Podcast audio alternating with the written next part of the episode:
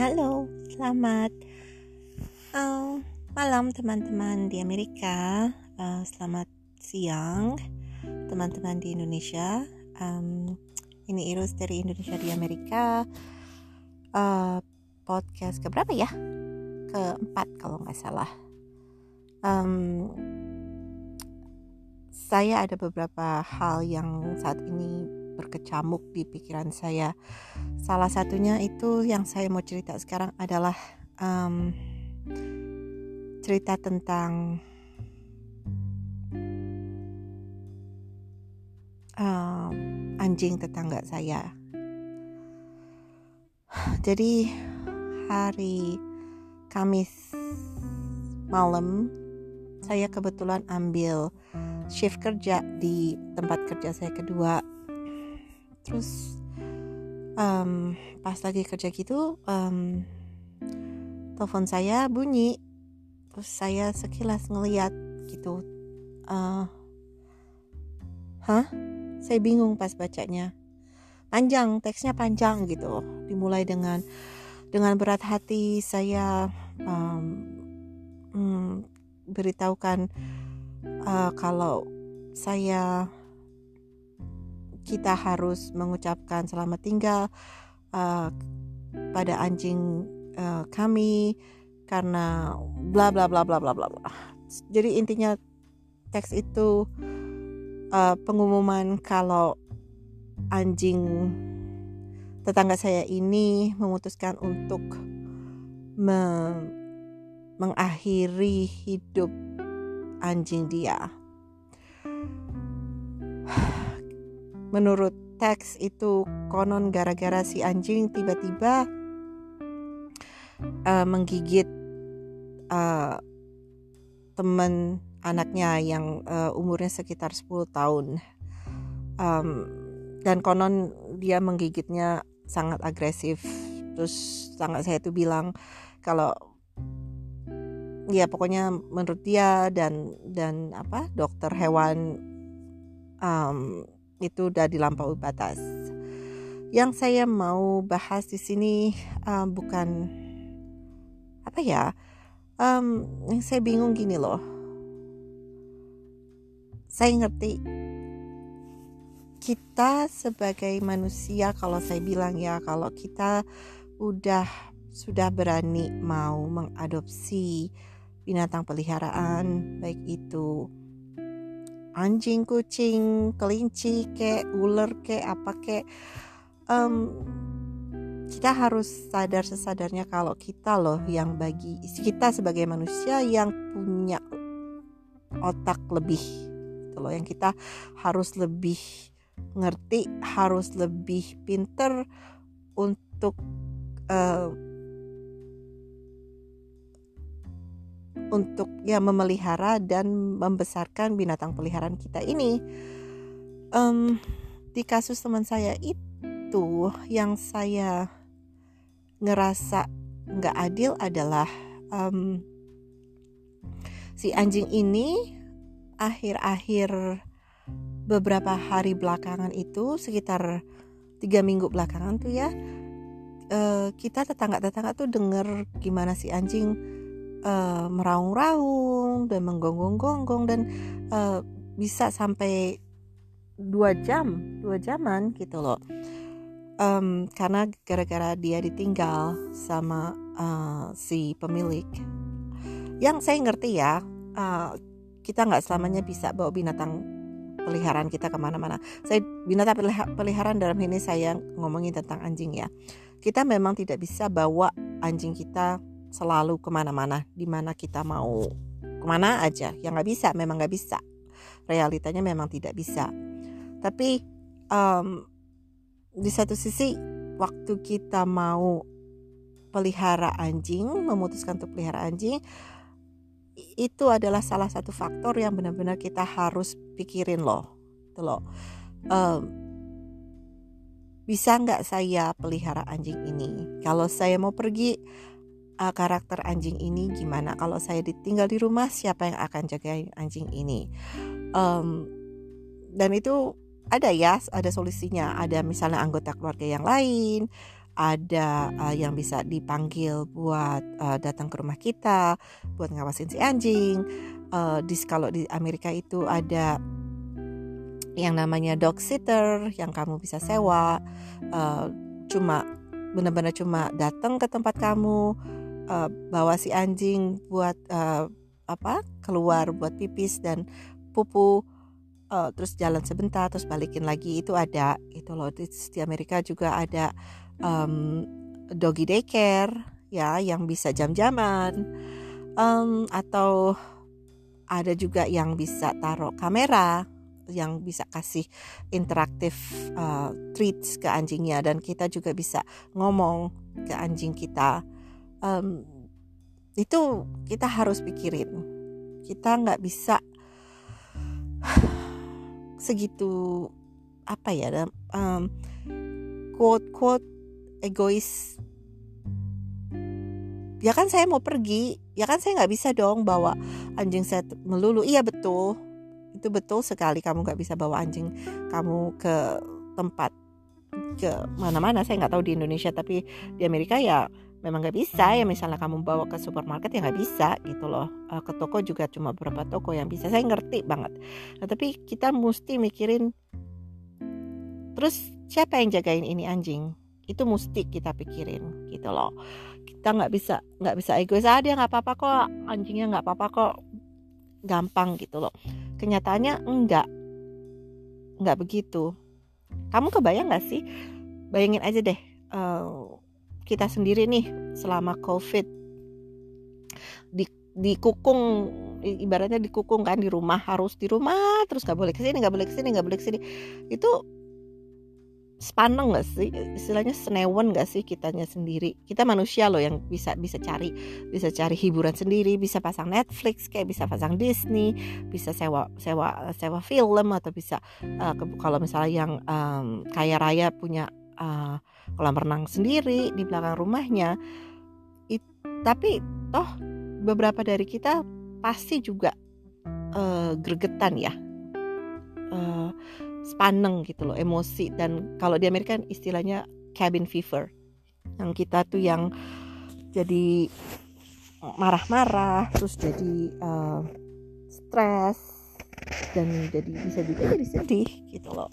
Itu manusia dan sebagai you know, sesama-sama binatang ya pasti anjing juga ngerasain uh, hal yang sama kan? Yang ngerasa saya dikukung saya ditinggal sendiri uh, saya nangis-nangis nggak ada yang peduli sampai dua jam lamanya gitu loh.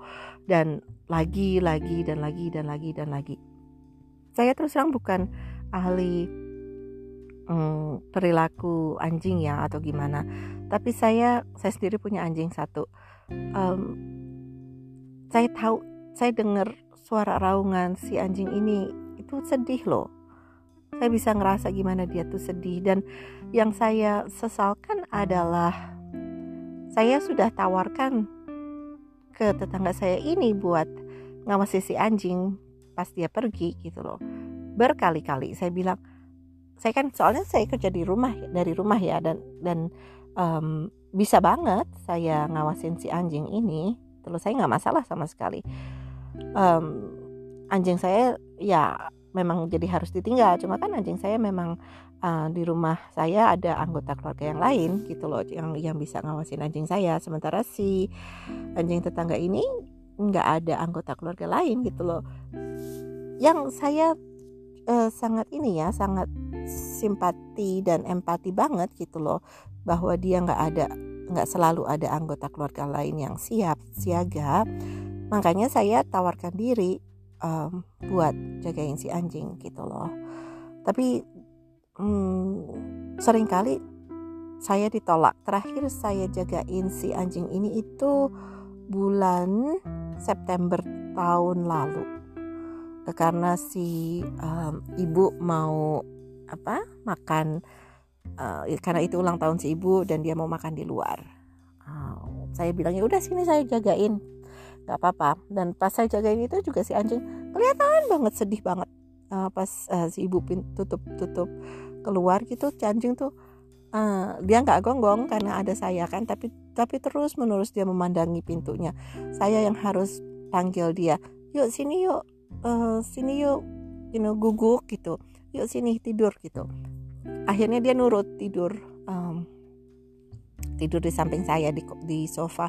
Tapi selama tidur itu juga saya saya saya ngeh gitu gimana dia tuh selalu apa kupingnya tuh um, berjaga-jaga uh, untuk dengar suara uh, orang masuk di pintu gitu loh. Terus waktu ibunya datang gue dia tuh seneng banget gitu loh.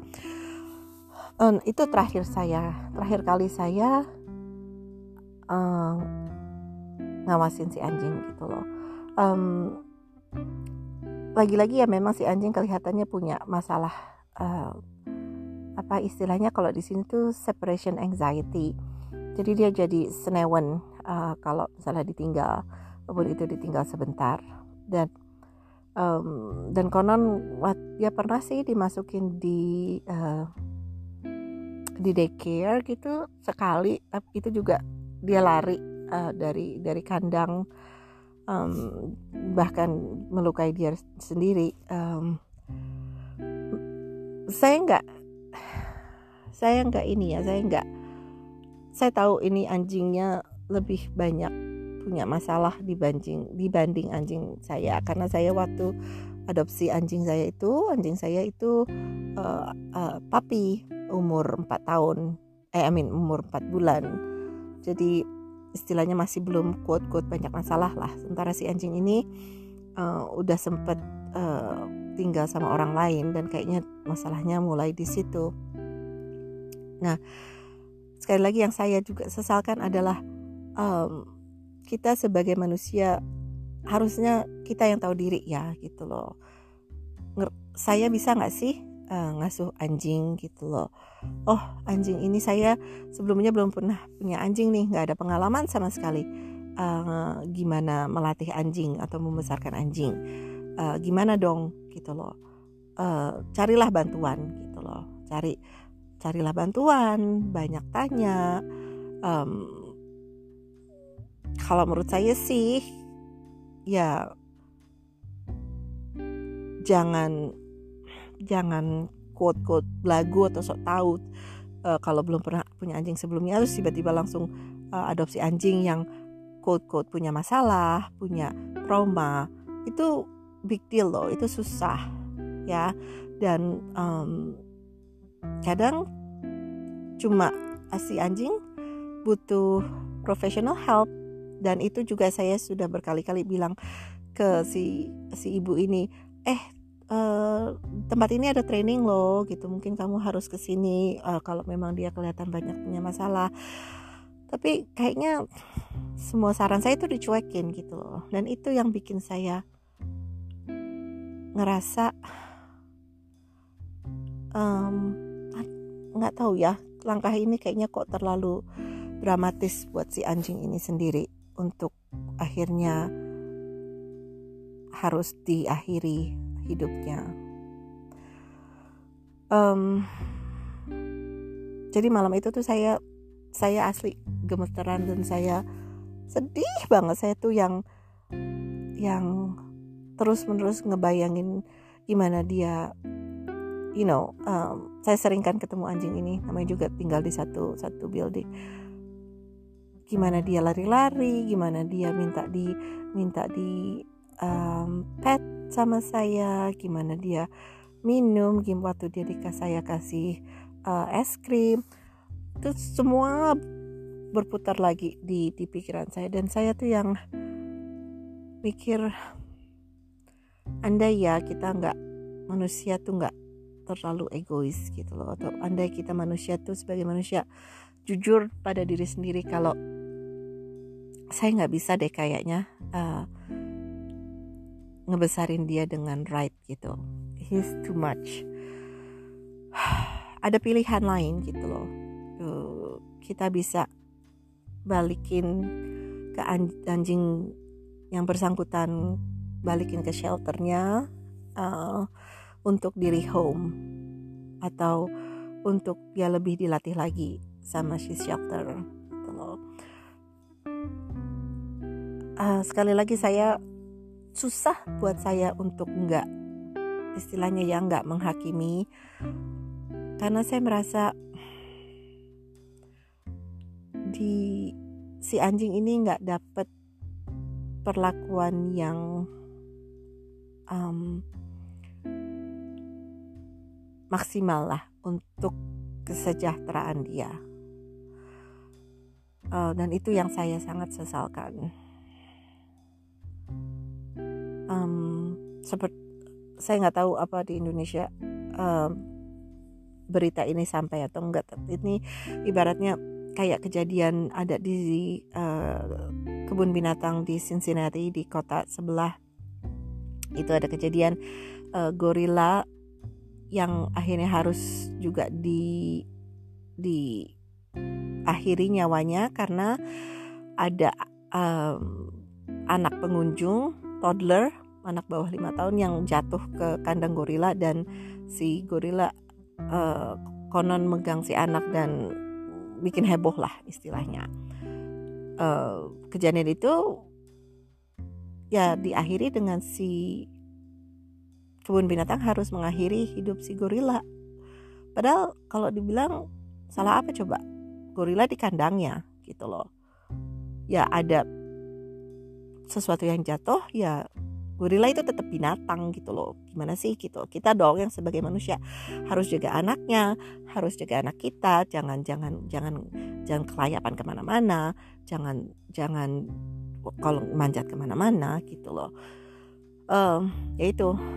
Menurut saya ini sangat mirip banget dengan kejadian gorila di uh, kebun binatang itu. Yang basically karena kesalahan manusia ya kita congkak lah yang ngerasa kita bisa handle atau apa ke um, ke kecerobohan kita um, ke ketidaktahuan kita dan ketidakmauan kita buat mencari solusi atas masalah anjing kita, anjing kita yang jadi korban.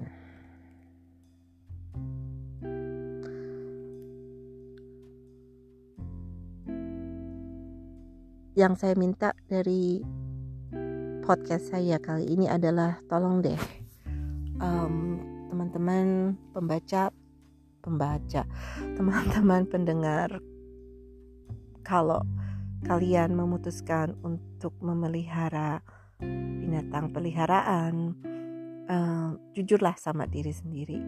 Tanya, tanyakan pada diri sendiri, saya bisa nggak ya menangani anjing ini, gitu loh. Apa, apakah uh, kalau saya nggak ada, siapa yang akan urus? Kalau saya mesti pergi, siapa yang akan urus? Um, apakah ada sarana fasilitas buat si anjing bermain di dekat di dekat uh, tempat saya tinggal? Apakah ada fasilitas untuk um, si anjing dititipkan kalau saya mau pergi?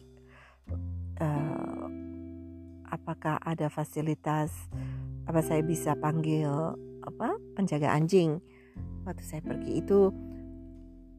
Uh, apakah saya bisa ngajarin dia sosialisasi dengan uh, you know manusia atau binatang lain gitu.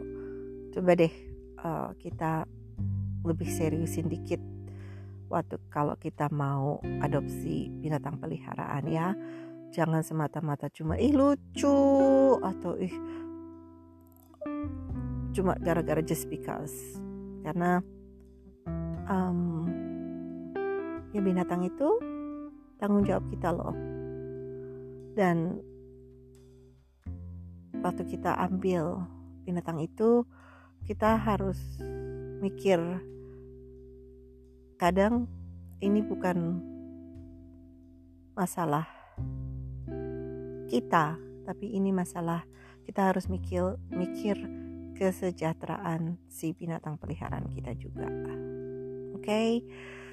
jangan lagi ada korban anjing anjing-anjing yang akhirnya harus di akhiri hidup mereka karena gara-gara kita salah asuh. Gitu aja teman-teman. Um, semoga teman-teman ngerti gimana inti dari podcast saya kali ini. Oke okay? salam. Sampai ketemu lagi. Terima kasih sudah mendengarkan. thank you